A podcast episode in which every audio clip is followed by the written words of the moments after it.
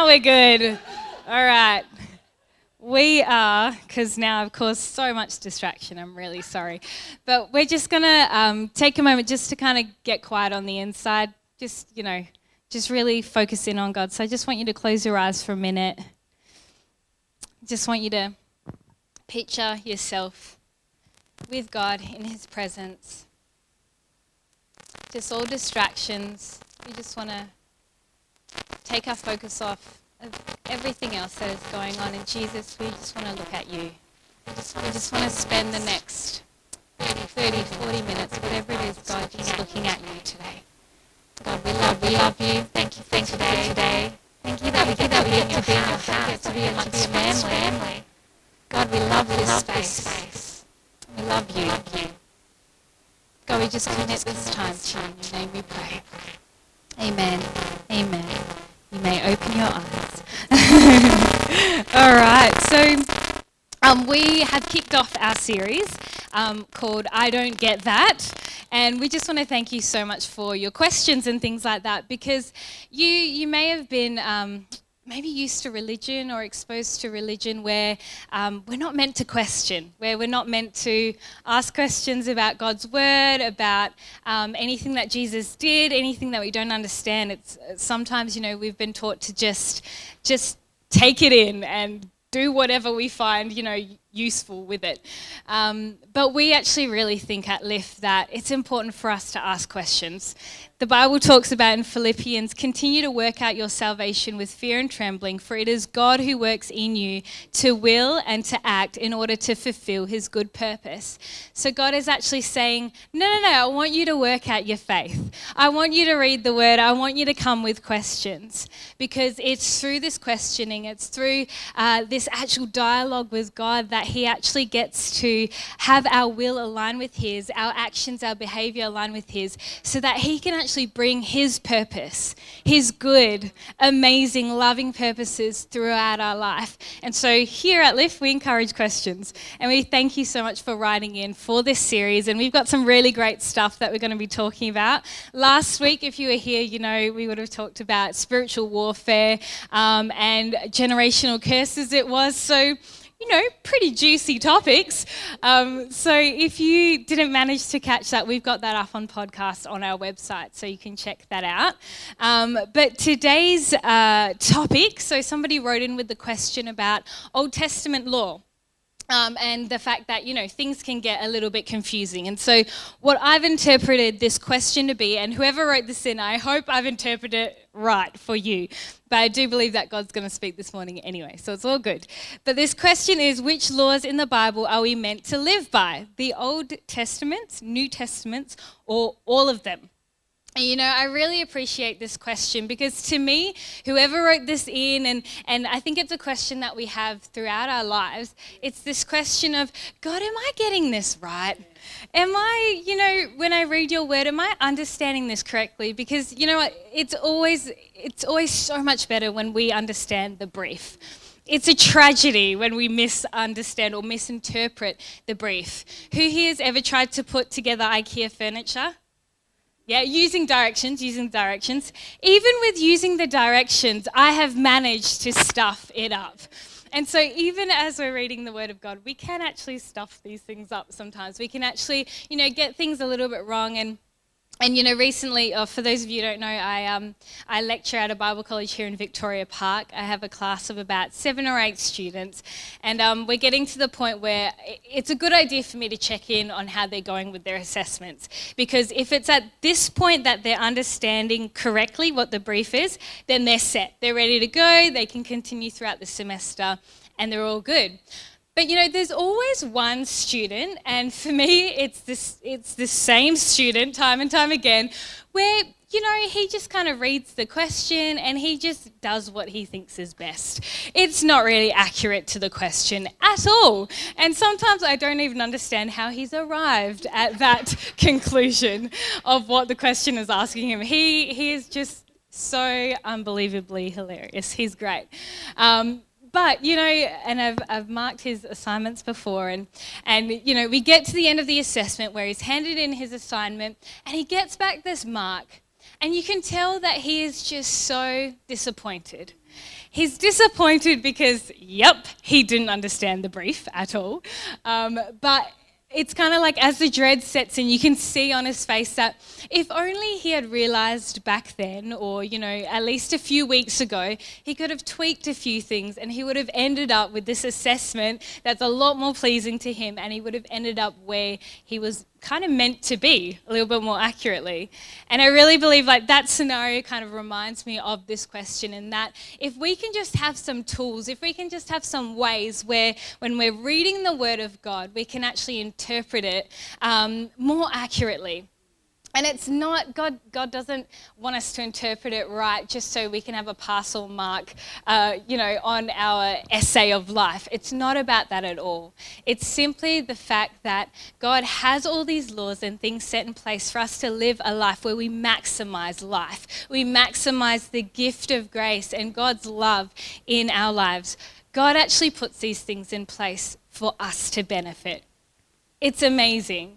So, everything that we talk about today, I want you to kind of see it through that filter of it's not a pass or fail mark. It's all about us accessing the life that God has made available to us.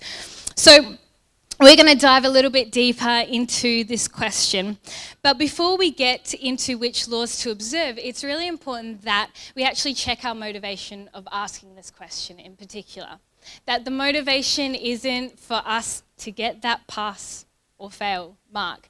It's not actually to, you know, become righteous, but that our motivation is so that we're actually living out our righteousness.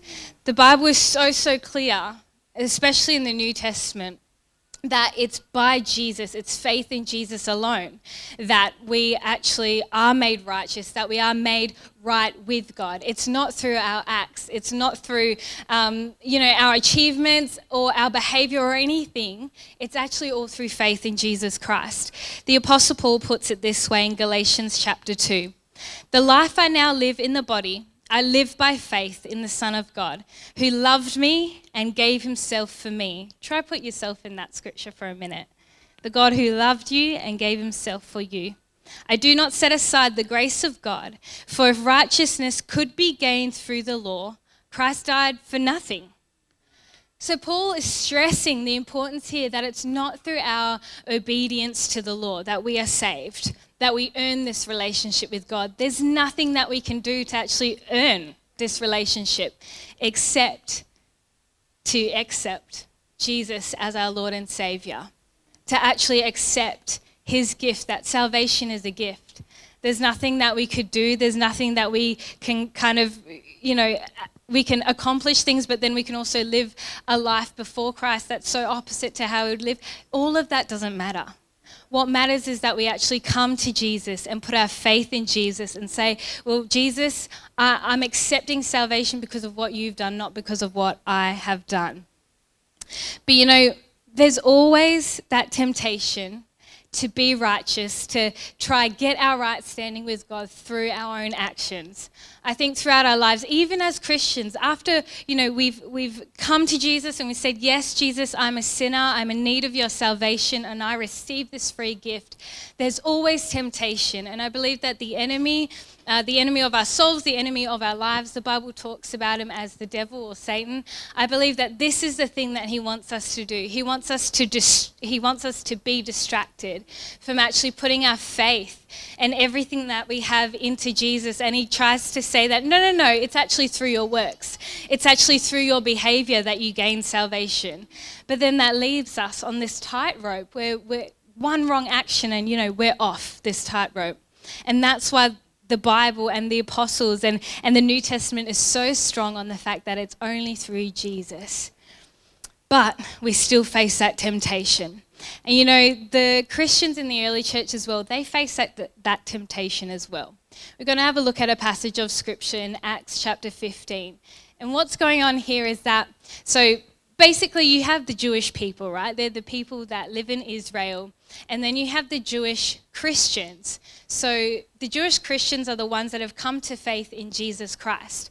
And then you have the Gentiles. The Gentiles are you and I, everyone basically who's not Jewish uh, by birth. I don't know if we have any Jewish by birth people here, um, but I'm pretty sure we're all Gentiles in this room. Um, but basically, what these Jewish Christians were saying and this, mind you, this is when the whole church is being set up. They're asking these questions about how are we saved? How does that actually work? And so they're asking these questions, and the Jewish Christians are saying, well, Gentiles, um, you actually need to be circumcised and have faith in Jesus in order for you to be saved. They thought that because the Jewish people were God's first chosen people. And so they thought, you know, if we had to go through circumcision, which was this outward uh, expression of um, being God's people, if we had to go through this, then it means that you actually need to go through this as well um, in order for you to be saved. And so we pick it up here in verse uh, 6, verse, uh, yeah, verse 6 to 11. It says, The apostles and elders met to consider this question, so about circumcision. After much discussion, Peter got up and addressed them. Brothers, you know that some time ago God made a choice among you that the Gentiles might hear from my lips the message of the gospel and believe. God, who knows the heart, showed that he accepted them by giving the Holy Spirit to them, just as he did to us. So here the Apostle um, Paul is talking about how, you know, there's evidence that these guys are saved. They're, they're like you and I now. He did not discriminate between us and them, for he purified their hearts by faith. Now then, why do you try to test God by putting on the necks of Gentiles a yoke or a burden that neither we nor our ancestors have been able to bear?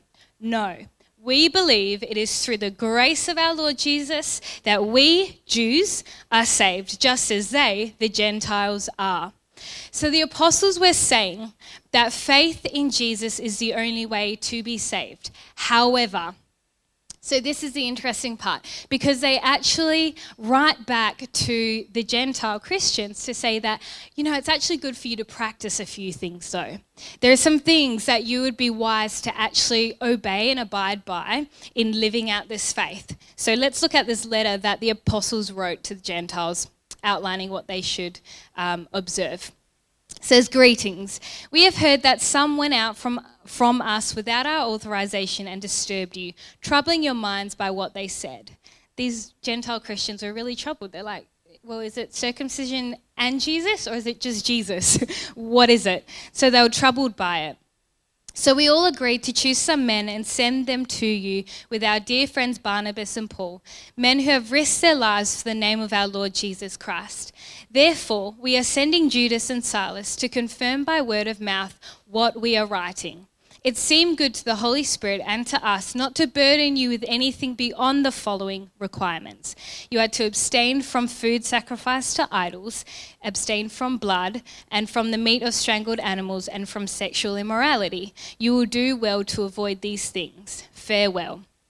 So the apostles were actually saying that God's people are meant to actually live differently that we have been set apart. We've been, the Bible talks about how we've been made holy, which means that we've been cleansed of sin. So we've been, we've been made new, basically, and that we've been um, made holy, and that we are set apart for God, for His purposes. We've been given this new life in God, and there are these things that we should abide by in order to live out and get the most of this life that is different now.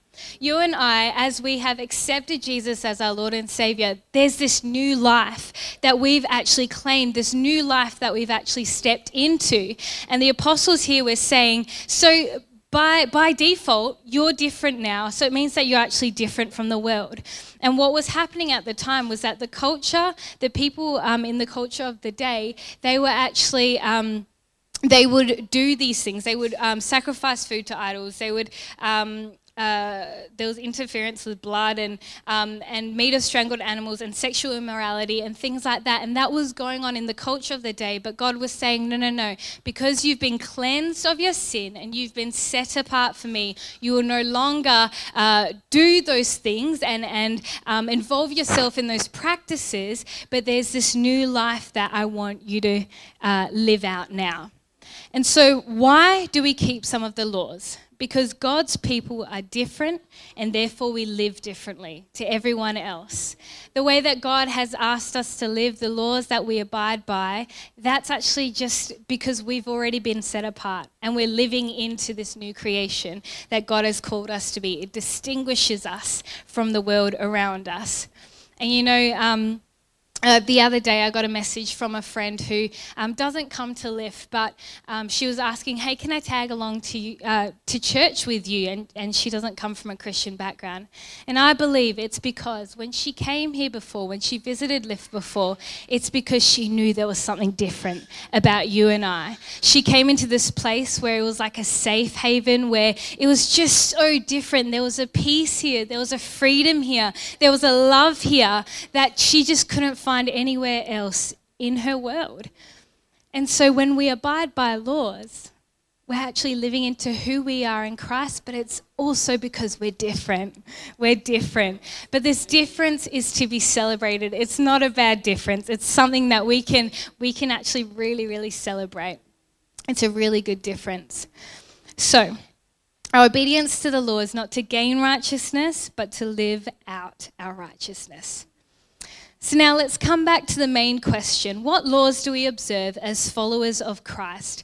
How are we meant to know? There are so many different laws. And, and I remember Pastor Nate um, speaking on this topic, oh, maybe sometime last year.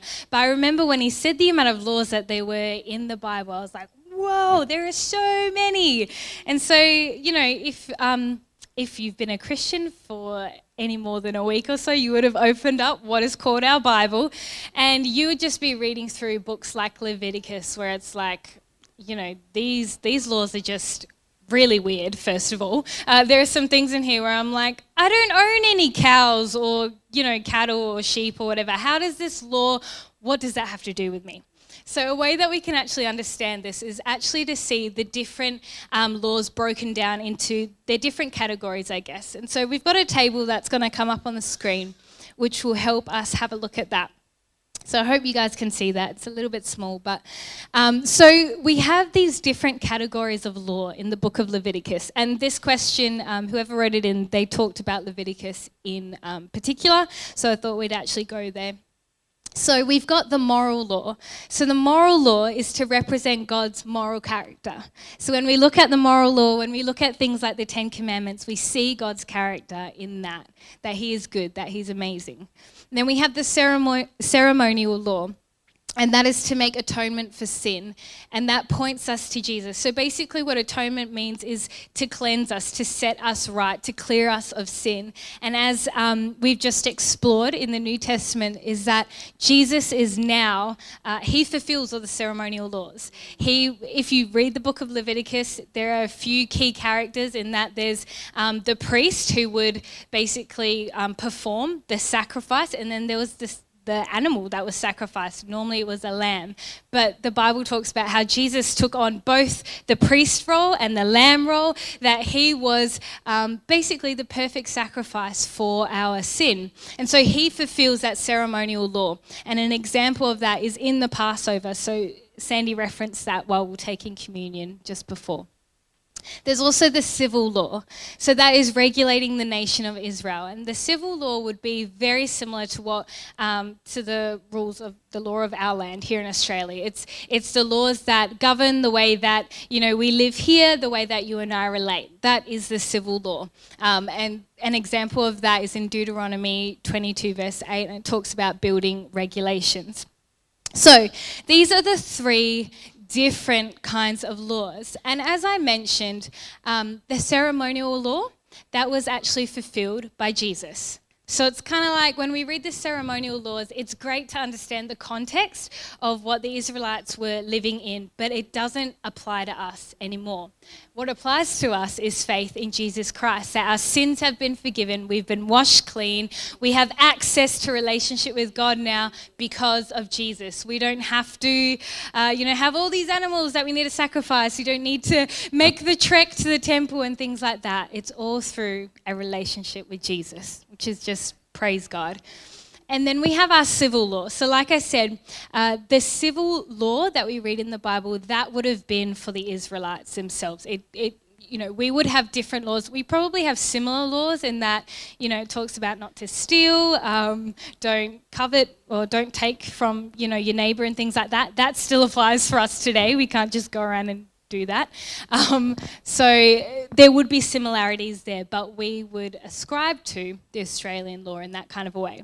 So that leaves us with the moral law. That leaves us with laws that reflect God's character. And this is the law that we keep today. And this is because God, when He um, brings us salvation, when He sets us apart, He says, Be holy, for I am holy. He's telling us this moral law still stands because it's who I am. And in order for you to become like me, you need to know what I look like. And so the moral law actually gives us a picture of what God looks like. And this is actually backed up by the, by the fact that Jesus quotes the moral law a lot um, when he's teaching his disciples in the New Testament. He'd often quote things like the Ten Commandments and um, to, to teach his disciples this is what heavenly father looks like. And this is this is the character this is the nature that we are to take on as his children. And so what jesus does though which is awesome because we can still look at the bible we can still read the laws the moral law and think there's so many laws still right? There are all these things that we need to kind of remember and we feel like I don't know, I don't know about you, but sometimes when I have a checklist in front of me, it's all about following the checklist and not really seeing the heart behind the checklist. And Jesus didn't want that to be the case for us. He wanted us to really know the heart that was behind the moral law, the ceremonial, and the civil law. And so we're going to check out what, what Jesus um, actually summarized the heart of the law to be. Um, so we're going to look at Matthew chapter 22. Um, and this is where Jesus is. Um, is talking to his disciples about the different laws. And um, I want to stress that Jesus uh, articulates the law into three different commandments because these three commandments capture all of the law. So they don't do away with it. Sometimes we're taught, ah, you know, it's irrelevant. But actually, Jesus says, well, all the law I've actually summarized to mean this and to have this heart. And that when we live out these three commandments, we're accidentally fulfilling all the law. That's how one scholar puts it, and I really loved it. We're accidentally fulfilling all the law when we focus in on these three. So, what are they? So, Matthew 22, Jesus is being asked by the experts in the law, which are the greatest commandments? Jesus quotes the Old Testament scripture and says, You must love the Lord your God with all your heart, all your soul, and all your mind. This is the first and greatest commandment. A second is equally important love your neighbor as yourself. The entire law, so this is Jesus saying what we've just spoken about. The entire law and all the demands of the prophets are based on these two commandments. So you're saying, hang on, Beck, you mentioned three commandments. Jesus talks about two here. That's right. So Jesus actually adds a third commandment, and he calls this a new commandment. He does this when he's having uh, the Last Supper with his disciples. He's about to go to the cross. He's about to take on our sin and our shame on the cross. He's about to die in our place and then rise again. And it's at this point because you know what? Through, I, I kind of, God kind of put this in my mind that it was after the cross that the church would be established, that, that this new, um, uh, this new demographic would be born. And so they actually needed a new commandment. Just as Israel had its civil law um, and ceremonial laws and all the different laws, this new, um, uh, this church, his bride, actually needed a law. And so he adds this new commandment. And he says in John 13, verse 34 So now I am giving a, you a new commandment love each other. Just as I have loved you, you should love one another. So Jesus wraps up the heart of the ceremonial law, the heart of the civil law, and God's moral character all to mean love. The heart of it all is love. The heart is to love God with every fiber of our being, to love our neighbor as ourself, and to love one another as Christ loved us. That's what it all comes down to. And you know, when I think about that, let that just kind of sit with you for a moment. Just think about that. Of all the commandments, of all the things that God could have left us with, you know, in terms of Jesus being here on earth, what he brings us back to is love. He could have commanded us to sacrifice, you know, all these different things. That that's the first priority for you to show me love. But no, he just he just simply says, "Love me. Love your neighbor and love each other." I don't think there's a greater purpose that we could ever have for our life, right? Other than to love. I don't think there's a greater set of commandments. I don't know about you, but there's no greater set of commandments or rules that I want to live my life by than love. It's such a beautiful, beautiful thing that God has given us and requires of us. And you know, some of us just, as we come into church life, as um, you know, maybe because of different backgrounds and things like that, and and you just believe that, well, God requires so much of you, and it's hard to see that He's actually a really beautiful, loving, gracious God, that He would just call you to lay down your life for love you know, sometimes it's hard for us to see that, but I hope this morning that's what you see. That when God calls you to a life in Him, it's actually to a life of love. It's to be love and to give love and to really experience God's love. That's what it comes down to. It's such a beautiful thing, isn't it? It's awesome. Thank you, Jesus. And you know, we experience the best of this in that it's awesome coming to church. It's awesome uh, singing praises to God. And the band and the team, the tech team, did such a wonderful uh, t- uh, thing just facilitating that for us. They led us so beautifully. You know, we get to enjoy those things. We get to enjoy singing in our car, just praise and love songs to God. Uh, we get to enjoy praying with our family and really just loving on God that way. We, we get to do it, and it's awesome. It's such an enjoyable thing to do to love God. And then there's love loving our neighbours. You know, something that um, Pastor Nate and I did when we moved into our house in Carlisle. We baked brownies for our neighbours. We thought, hey, let's love on them. Let's give them a yummy gift. You know, not many people would turn you um, away if you give them brownies, um, and it just makes their day. And so it was great. We loved on our neighbours, and it was such an enjoyable thing. We we felt really blessed after that as well. And then loving one another, each other. I don't know about you, but whenever I come to Lift, I'm just like it's filled with amazing people. Each and every one of you are just so beautiful and so awesome. And I just love the fact that I get to come to church on Sundays and meet with you during the week.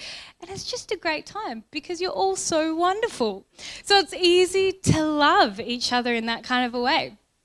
But you know, as much as there's that great, glorious side to love, there's also the dark side. And I see a few smiles around this, this room because you know that love can be the most difficult thing that you actually do. As much as God calls us to a life of enjoying love, love is also hard work. It is hard work. You know, it's hard to love God sometimes. Why? Because we want to be our own boss. We want to be our own master. We, we want to do things our own way. But God says to love me, you have to actually obey me. And so it's really hard. I don't know about you, but I, I wrestle with that. I think we always wrestle for that, that sense of control. I want to master my own life and just do life my own way. But God says, uh uh-uh, uh loving me is obeying me. And that's a difficult thing to do. And then there's loving our neighbor. So, our neighbor when we talk about it in this scripture, it's actually not just the neighbors within our vicinity. Like maybe you've got some really great neighbors and that's awesome. We've had a tough time with our neighbors. Josh isn't here, but you know, his car was broken into recently and then and then like early in the morning some of our neighbors were partying it up and the music was just going and then this guy started I don't know at what time it was, maybe 1 a.m., but he was like whoop whoop whoop whoop like constantly, constantly. And I was like, oh my gosh, it's hard to love you right now. I actually ended up calling the police because I was like, I've had enough. So if you move in next to me and have parties at 2 a.m. in the morning where the music is blaring, I will call the police on you. But that's because I love you and I love our neighborhood. I love that we can have some sleep. Amen. so it's hard sometimes to love our neighbors. But what this passage is actually talking about isn't the neighbors in our vicinity, it's the people who are in our lives who actually don't know Jesus yet. It's the people, you know, um, because we're different, because we, like I said, we've been set apart, because we have this faith in Jesus, we can sometimes clash with people who don't have that foundation to their life. We can get hurt, like my emojis there. We can get hurt, we can get angry, we can get sad um, because of just the differences and, and the people that we encounter. And uh, I know well, I certainly hope that for most of the time, your neighbor is actually a really easy people and persons to love. But for me, I've been, you know, hated and discriminated to my face for having a faith in Jesus. And it's actually really hard to love, to turn the other cheek and to bless people and pray for people when when they're treating me like that. I don't know, maybe I'm the only human one here, but I don't think so. and then, of course, loving each other in the family of God. You know, a beautiful thing that I love about Lift is that we take doing life seriously. We love our small groups, and I know that you guys love our small groups. Um, we love meeting together and doing life together and, and talking through difficult things. And we are always going to have arguments, we're always going to have differing opinions, we're always going to some at some point mistreat one another and hurt each other. And I think it's because we're in the family of God that our heart breaks even more. You know, you can be hurt by somebody who isn't a part of your family, but when it's family that hurts you, the heartbreak is all the worse, right? So that's the difficult side of love. And then we forget as well that the, that scripture says that we are to love each other as Jesus loved us. You know that Jesus died, right? So, us loving each other means actually dying to ourselves, living a life of sacrificial love for each other. This is so hard to do. so hard to do. But you know, God hasn't left us without help. He sees the beautiful side of love that we get to live out, that we get to experience, and He's just like, just enjoy it. Just enjoy it. That's what I want you to do. But then He sees the times of struggle as well and he gives us help because because the thing is this if we give our lives to a life of love then we are going to be the solution for a hurting world and that's why God says, I'm going to help you when you struggle with love because I want you to be able to live out this life of love. So I'm going to help you out. And He helps us out by giving us these two tools. He gives us many tools, but the couple that I want to talk about today is confession and repentance. He gives us confession and repentance. How does this all work in this? Well, studies have shown that if we find it hard to love others, if we're thinking negatively about someone, if we're gossiping about someone or, or mistreating them, it's often because we don't like that very thing about ourselves. We're actually struggling to love ourselves. And so if we're able, if we're even going to be able to give love, then we actually need to learn to love ourselves. And what confession and repentance does, it actually allows us to see ourselves how God sees us. And I know for some of us, that's a scary thought because you know that God sees everything. So you're like, God, I, I don't want to confess my sin. I don't want to repent. I don't want to have this space with you because I don't want you to see me for who I truly am. There's all of this sin. There's this stuff that I've done. There's these things that I still don't do that I know I should do. I don't want you to see all that. But that's not the kind of person that God sees when He looks at you. he sees Jesus. He sees purity.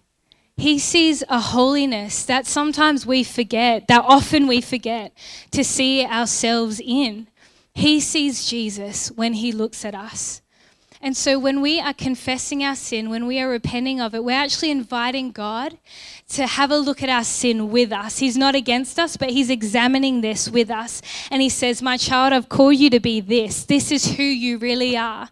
And so when we can see who we really are in Jesus, then we can actually see sin for what it really is as well. We see sin in that it is dirty, that it is a distraction, that it is a distort, distortion of who we really are.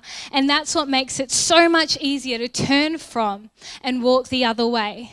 That's what repentance is. It, it, simply means literally, I see my sin. I don't want that anymore. That's not me. That's not who I am becoming in Christ. That's not the pure and holy person that God has called me to be.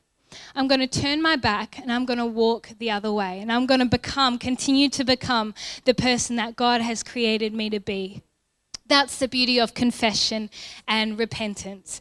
You know, every single Sunday we give an opportunity for us to confess our sin, to repent, and to give our lives to Jesus afresh. To actually say, you know what, God, I'm done with that kind of life. I want to live a life unto you. And in the ways, in the laws of love, that's the life I want to live.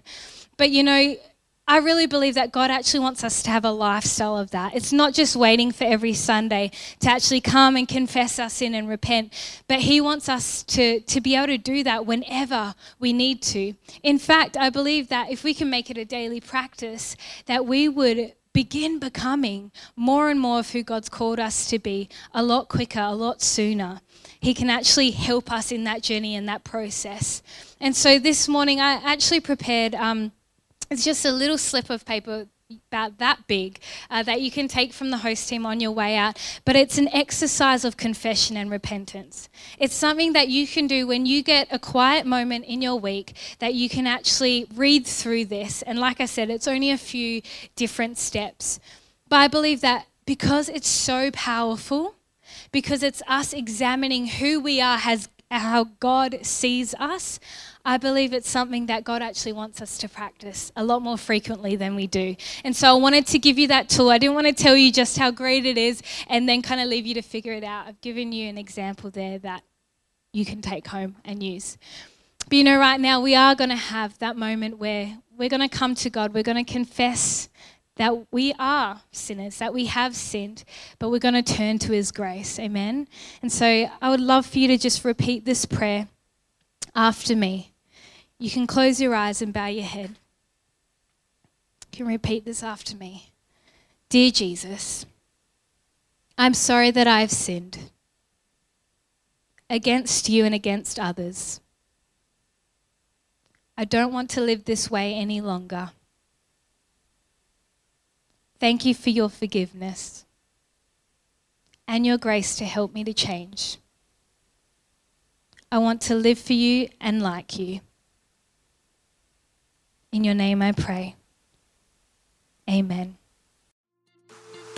We hope you've enjoyed this week's message. Follow us on Instagram at The Live Church or on Facebook at Live Church Perth. That will give you all the up to date information about what's happening in the life of our church. Thanks again for listening. God bless.